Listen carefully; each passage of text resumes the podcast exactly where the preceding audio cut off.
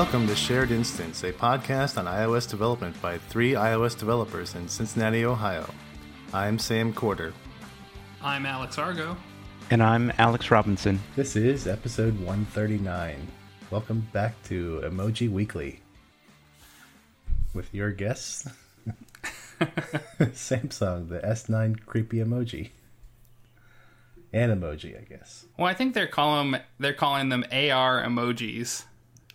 So Samsung announced their new Galaxy S9 phone, as Sam alluded to, and uh, basically it's the same thing as last year, but they have a nicer camera. And one of the features that they take advantage of with that is what they call AR emoji, which remind me kind of of Bitmoji, if you guys are familiar with those. But you mixed with like the the Mii's from Nintendo consoles. So you take a picture of your face and it creates the the facial part of your AR emoji character. So it looks like you and and then it does AR stuff and you can you know, it's basically like Animoji from there except for it's like a creepy animated version of you. Yeah.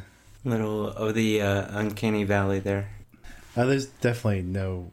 They're not really going for realistic, but it is probably too realistic and not cartoonish enough.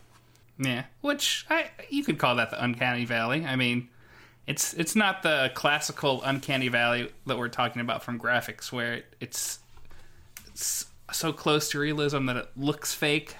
But Yeah. I mean, Polar Express. That's always the canonical example of uncanny valley. yeah, The the movie Polar Express. but yeah, these. Hey, I I mean, in my mind, the whole purpose of like animojis is that people want to not be themselves. They want to just be some goofy character. Generally, generally they're cute versus Yeah. creepy. I mean, Yeah. although Bitmoji is a thing that people do from time to time, but yeah, it, it seems like most people who have like experienced it hands on basically just think, "Oh yeah, it's pretty creepy."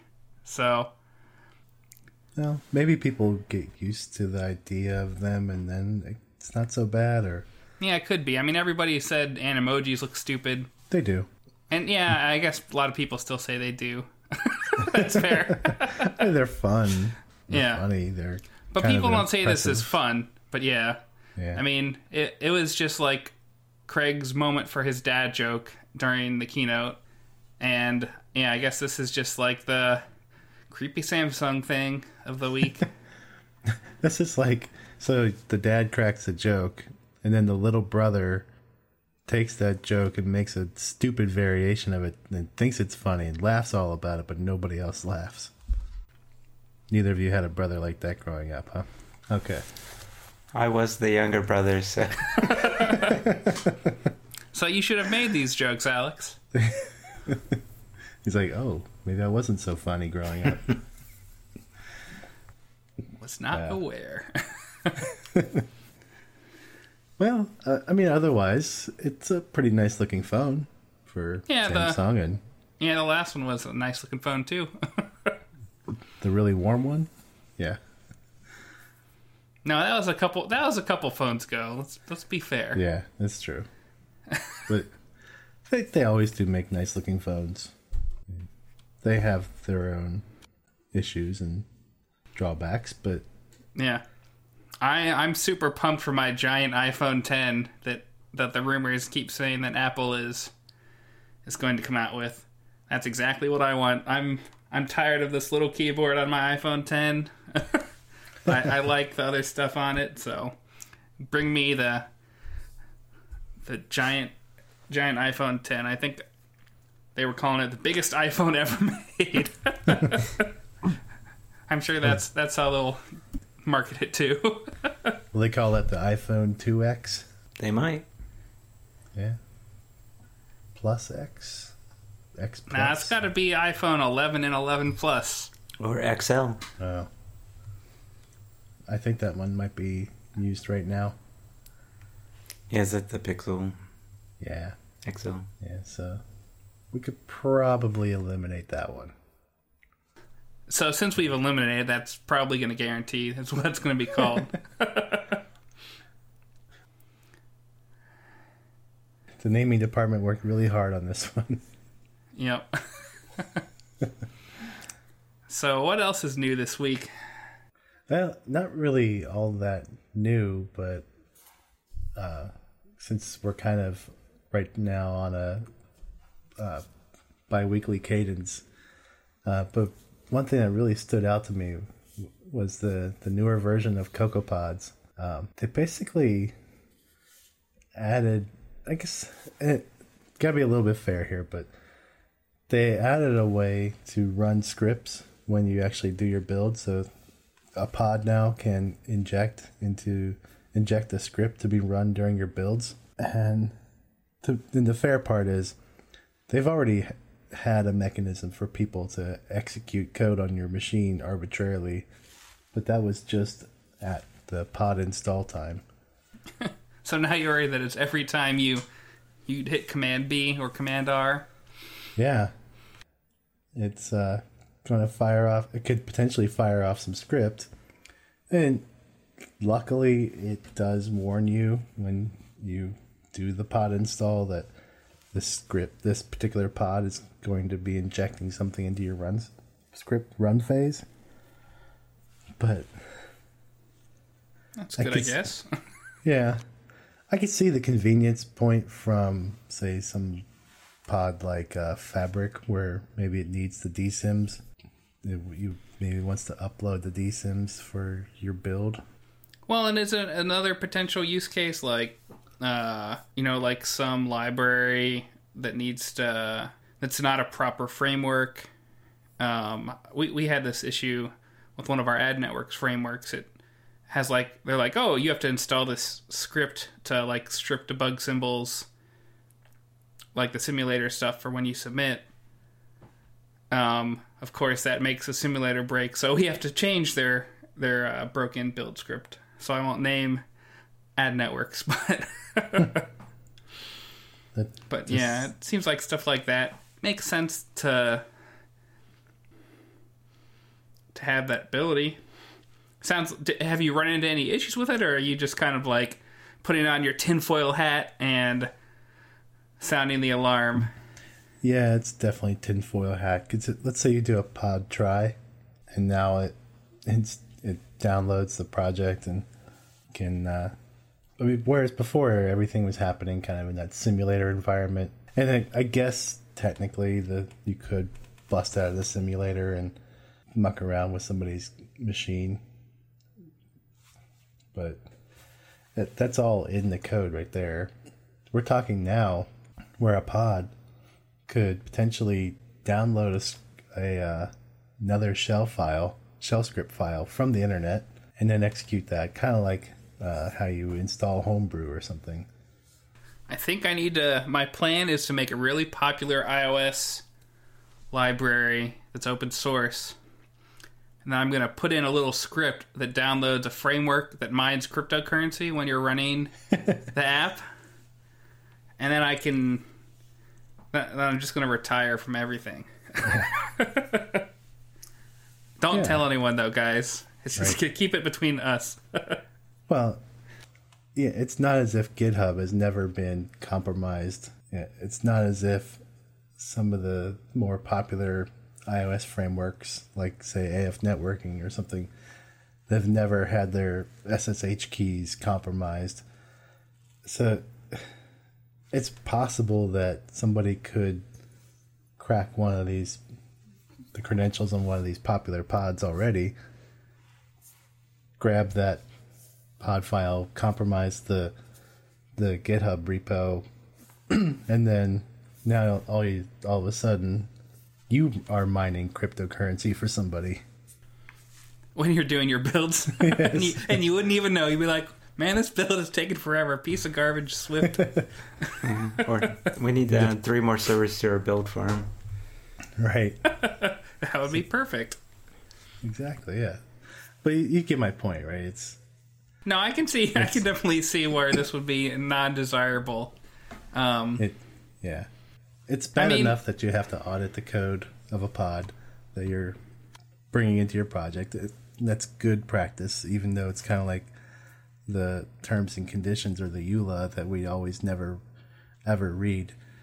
But it's there for you. There's a record of it, somewhat. Uh, But now, I don't know. It's just I mean, I don't see what the problem was with it before. You know, with like with Fabric, if you installed it with CocoaPods, you do that, and then you have to add one shell script to your you know build phase. That wasn't a big deal before. I guess this will be slightly more convenient. So yeah. And as long as the cost is not too high, which I'm a little worried about the cost. you think this is going to be the next XcodeGhost vector? It does open up the possibility, right? A lot bigger than it was before. yeah, that's true. So are you gonna just keep your CocoaPods the old version? Carthage all the way. No, no I'm gonna suffer through it, I guess. Suffer my paranoia. So we'll complain about it a bunch, but at the end, we're just gonna suck it up. yeah. We're used Well- to that being Apple developers, you know. That's what we do. I'll definitely, if I come across a pod that does this, I'm definitely going to open up my project and look at that build script. And if it's if it's doing anything to access the outside world, it's going to send up some red flags pretty quickly.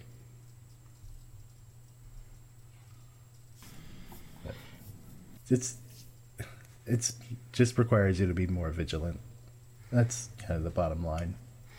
Yeah, I was looking to see if there was a way to disable it in the pod file, but I'm not seeing an option. Uh, it will warn, but it doesn't look like you can just say don't run third party scripts. Right. So, Lame. yeah. Speaking of old news, um, last week Swipe was uh, discontinued. Well, actually, really before, but the news kind of hit that the Swipe keyboard was pulled. Um, I guess it's by the company that does the um, Dragon Dictate. What's their name? Nuance. Yeah. And like it must not have been pulling in enough revenue to support their their needs and they just wanted to focus on other products. Oh yeah, that's one of those. I mean, most app extensions, like, are by definition things that are not monetizable very easily. The third-party keyboards, I guess, you could have them like unlock themselves in an app, but yeah, they were, or I guess you could pay up front for those, couldn't you? Yeah, most other ones aren't very easy to monetize. So, I mean, I can't see a lot of people paying a lot for these anyways. No, it's pretty much a one-time revenue hit, right? A revenue source. Yeah. So, but I mean, it wasn't discontinued because they ran afoul of some Apple rule. It, it just was one of those things where it wasn't worth the effort to do. So, Yeah. I think that makes sense. Yeah, and, but it it kind of begs the question to me is are third-party keyboards basically dead? Huh? And by extension, iMessage apps too. Yeah, I believe Swipe was one, if not the top selling keyboard app. So it definitely doesn't bode well for, for keyboard apps. Um, but at the same time, a keyboard app for a company that focuses on voice dictation seems a bit uh, counter to its purpose. Yeah, I got the the impression that maybe Swipe was a acquisition by that company. Very well could be. I, I did see that like uh, there's some newer third-party keyboards that have the same functionality as Swipe and are supposedly a lot better. So I wonder if if that's part of the reason as well that it's kind of died off. I feel like third-party keyboards are a thing that they're going to be a niche, uh, you know, type of app, and I mean it's hard to hard to make a business off of a niche type of app unless you have people who are really into whatever that thing is. I think most people don't install third party keyboards, kind of what you were alluding to earlier, Sam. But I think there's some people who probably are just like super, they found the one that they liked, and even though it's kind of crappy on iOS, you know, you got that like slow loading thing whenever it pops up. They they just can't, you know, live without it. So I know the Google Gboard keyboard was pretty popular for a while on iOS, but I, I'm not sure how many people stuck with it, especially with iOS 11. I think there were some rocky points there.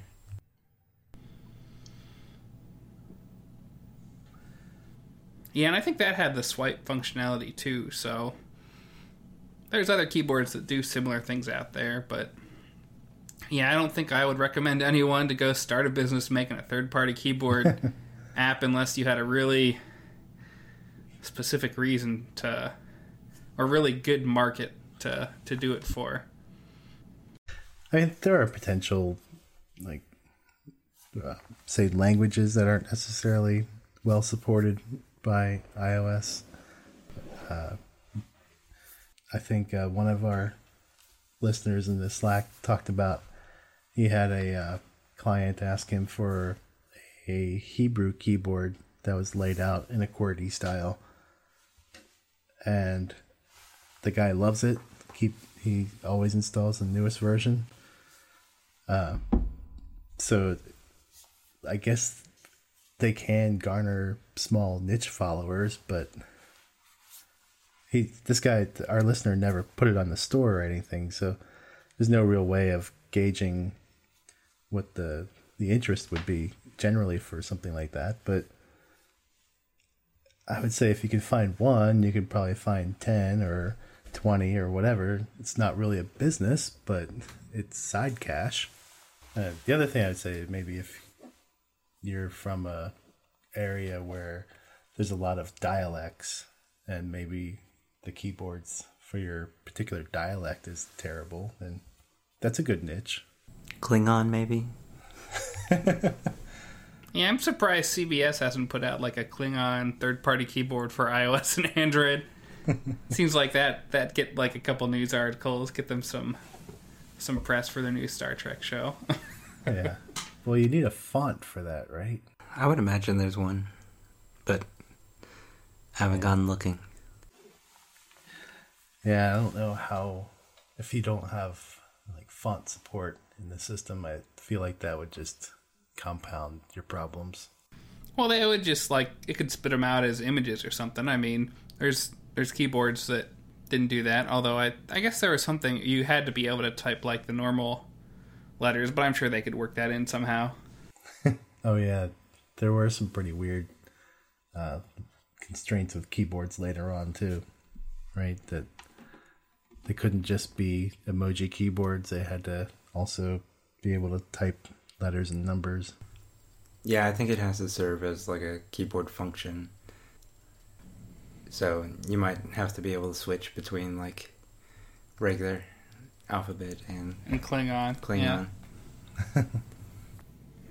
Maybe if you long press, you get the uh, the, the English character.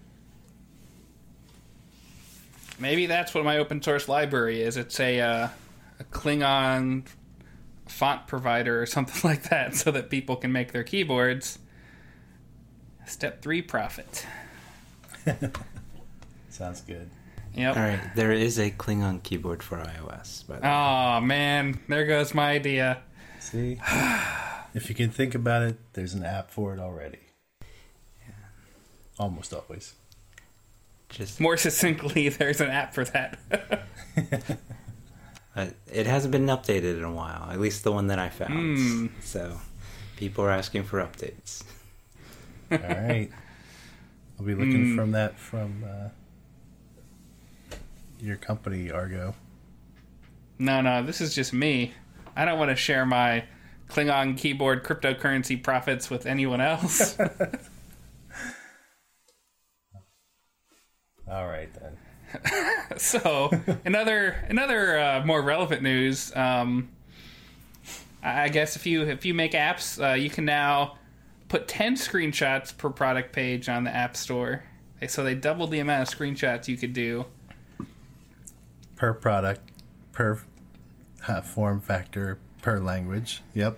Yeah, so as as a developer this kind of sucks, but as a business person, this is another opportunity to differentiate yourself. I don't think we're going to do it because I don't know how much it would help, but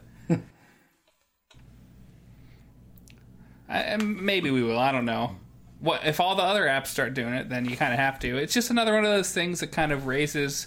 It does kind of two things. It raises the barrier to entry a little bit, but then it also like people were complaining, no, Apple doesn't do enough to let us, you know, make our apps stand out in the App Store or whatever. So it, it kind of does both of those. So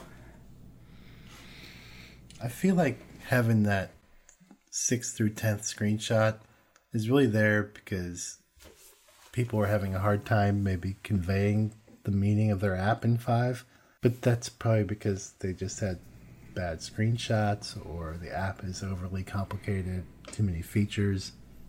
I wonder if it's so that people can do more of those things where they basically just do one giant screenshot, but they make it really long landscape wise, and you can just scroll through it. Now people can do like some super long stuff there. They can add all this text that's not part of the app on there. It'll be awesome.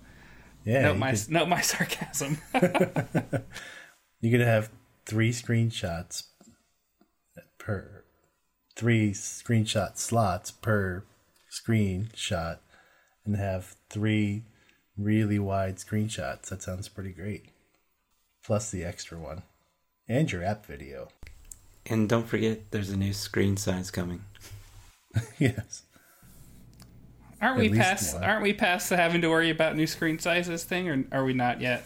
Ah, the iPhone 10 Plus. No, no, no. I mean, like, aren't all of our apps like?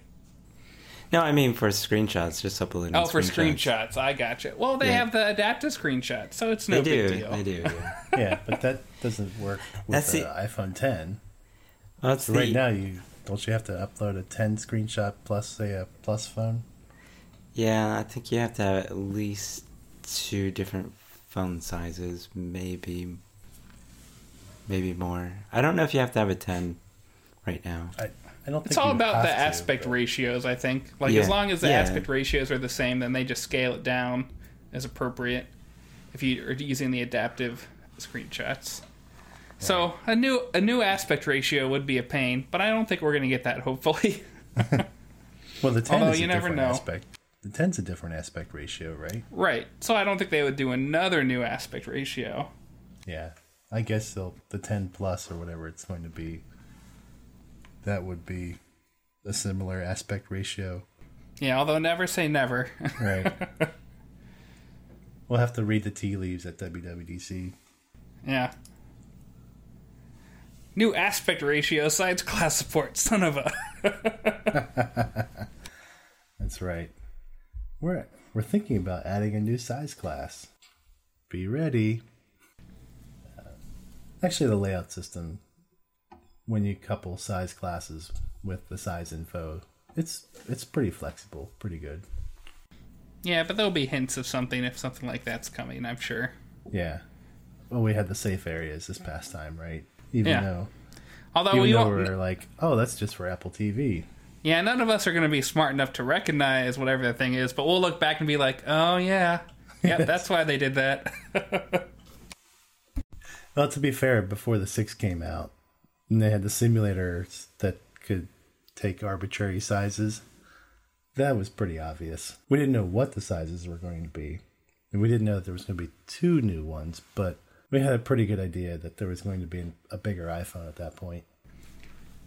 Well, or was that more about the iPad multitasking stuff too? Yeah, I thought that was the same release. It, uh, maybe it was for both, I guess. Kill two birds with one stone. yeah, yeah. For whatever the Air Two came out, I think that was the first one that could do multitasking. All right, so hey Alex, you found a a book. Yeah, yeah. Our uh, friends over at Objective CIO, which we haven't mentioned on the podcast in a while, have a new. whoa, whoa, our our friends? Did I like not get invited to a party or something? I'm just Apparently, mean, it's I- his friend. just uh, community wise. All right, I'll stop being a, a pain. All right. Continue, Alex. We're all friends here. yes. Even our listeners, we're all friends, right? Yeah. So the folks over at Objective CIO uh, have a new book out uh, for app architecture. So, um, it's becoming a more popular topic of discussion for iOS development as we continue to develop best practices for Swift and and new architectures get introduced. Um, the book promises to be pretty good. It's in early release right now. Covers a Wait, number. wait, wait. All the books promise to be pretty good. Just throwing Well- that out there. Yes. This is give Alex a hard time night. Yeah, it's Apparently. apparently it's apparently it's the troll Alex while he talks about app architecture night. yeah. I'm sorry. Please continue. So they covered a number of the usual suspects: MVC, MVVM, um, Model View Controller plus View State, uh, which may be a little bit more obscure. But they also introduced a few other app architectures that some of us may not have heard of. Elm is one that they've covered in their screencasts before, Um and they've got a another kind of experimental one that one of the authors has come up with. So it's not necessarily designed to teach you the right way to build apps, but give you a survey of different architectures to consider. And they don't bother going into Viper because they don't necessarily think that the complexity of that Hooray! is justifiable. It probably will be a good book then. and uh, they don't go into MVP Model View Presenter because it's structurally very similar to MVVM. So, yeah, you know, so far I've been reading through the beta, it, and it's been pretty good. I picked up a few things. Uh, looking forward to additional chapters coming out. So when you said Elm, did you mean were you talking about the the JavaScript framework or something else? I think it's to it's I'm not sure if it was JavaScript, but uh, it was a architecture from another platform, another language platform that they've experimented with porting that to iOS and Swift. Yeah, I've So, I not think- actually played with Elm, but there are there's has a pretty good size uh, minority following. Yeah, I want to say it's in that reactive family, but I'm not positive. Pretty sure it is. Um, reactive, and also with like the, I believe the the Redux style. with. Yeah, that sounds right. I found some blog posts about the Elm architecture, so it may it may. I wonder if it did come from. They could have. They've done a few screencasts on Elm, uh, as from uh, their website as well. The examples look like some JavaScripty thing. I'll put a link in the show notes. Sounds good. So, how much of the book is there already, Alex? You said it's in early access, right? Yeah, they've been putting out a draft of a chapter just about every week uh, for the last three or four weeks, I think. So, um, it's coming at a pretty rapid pace. This is uh, not their first book, so um, they've done a few of these already uh, on different different topics, and they've all been pretty good. So, definitely more on the advanced side. That's interesting. And there's looks like they have sample or they plan to have sample code that's a sample app done in all the different architectures. It should be fun. Yeah, I'll have to pick yeah. this up some when it's done or something.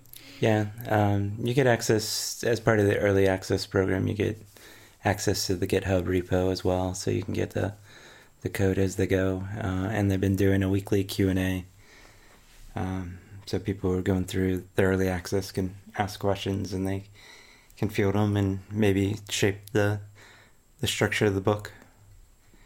It looks like the release date is April 2018 for at least when they're shooting for. So, or that's that's the videos they hope to release. So, I assume once the video is out, it's probably done.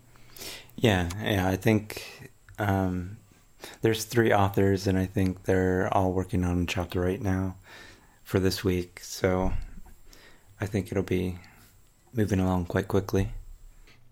I guess the only other news that uh, that was on the agenda for tonight was I don't know if you guys remember when they announced AirPlay 2 last year at DubDub, Yeah. and it didn't make it into iOS 11, the main release, and it was in the iOS 11.3 betas that we've we're on like beta three of at this point, I think, uh, and they they pulled it. So seems like the HomePod came out and they said, ah, well, we didn't make that, so no one really knows when AirPlay 2 stuff is coming. Um, Yeah, maybe it'll be later this year. I, I wonder if it's if it's going to be coming in iOS 12 or something like that at this point. I don't know. It could find its way back into another beta. I don't know if they totally pulled it. Either it's because it could they're having too many technical issues with it to fit it in in the right time frame, or just the value of putting it out there without with a HomePod not supporting it either is minimal. It did not Yeah. seem in a complete state because I accidentally updated my Apple TV to the beta, mm-hmm. and my remote app can no longer control it. So, in its current state that it was in, it was not backwards compatible with older AirPlay stuff, which hmm. seems like that could be problematic. Yeah. Yeah, that would be pretty bad if you're you update your iPhone and now you can't AirPlay to your HomePod that you spent all that money on. Without an update. But yeah, it's Yeah. not. It wouldn't be unprecedented though. Although, like, what if you have a like a iPad two or like a kid's iPad Mini that's locked on iOS nine? You know, something like that. It could be annoying. Although maybe those those uh, devices are beyond supporting anyways. Oh yeah, Apple doesn't care about those anymore. I'm sure they've fallen off the radar. Yeah, I just saw some article the other day that uh, the iTunes app on your computer will no longer work with the first gen Apple TV. So they try to support back pretty far, but I think some update coming out this March will uh, kill that off. Yeah. Well, I think that's about all the time we have left this week. So why don't you guys tell us where we can find you on the internet? You can find me on the Twitters at AJ Robinson. And I am at Sam Corder. I'm at Alex Argo, and you can find the podcast at Shared Inst. If you want to join us in our Slack and talk about your third party keyboard apps that you don't want to maintain anymore, just go to chat.sharedinstance.com to get a Slack invite, and we'll talk to you guys in a couple weeks.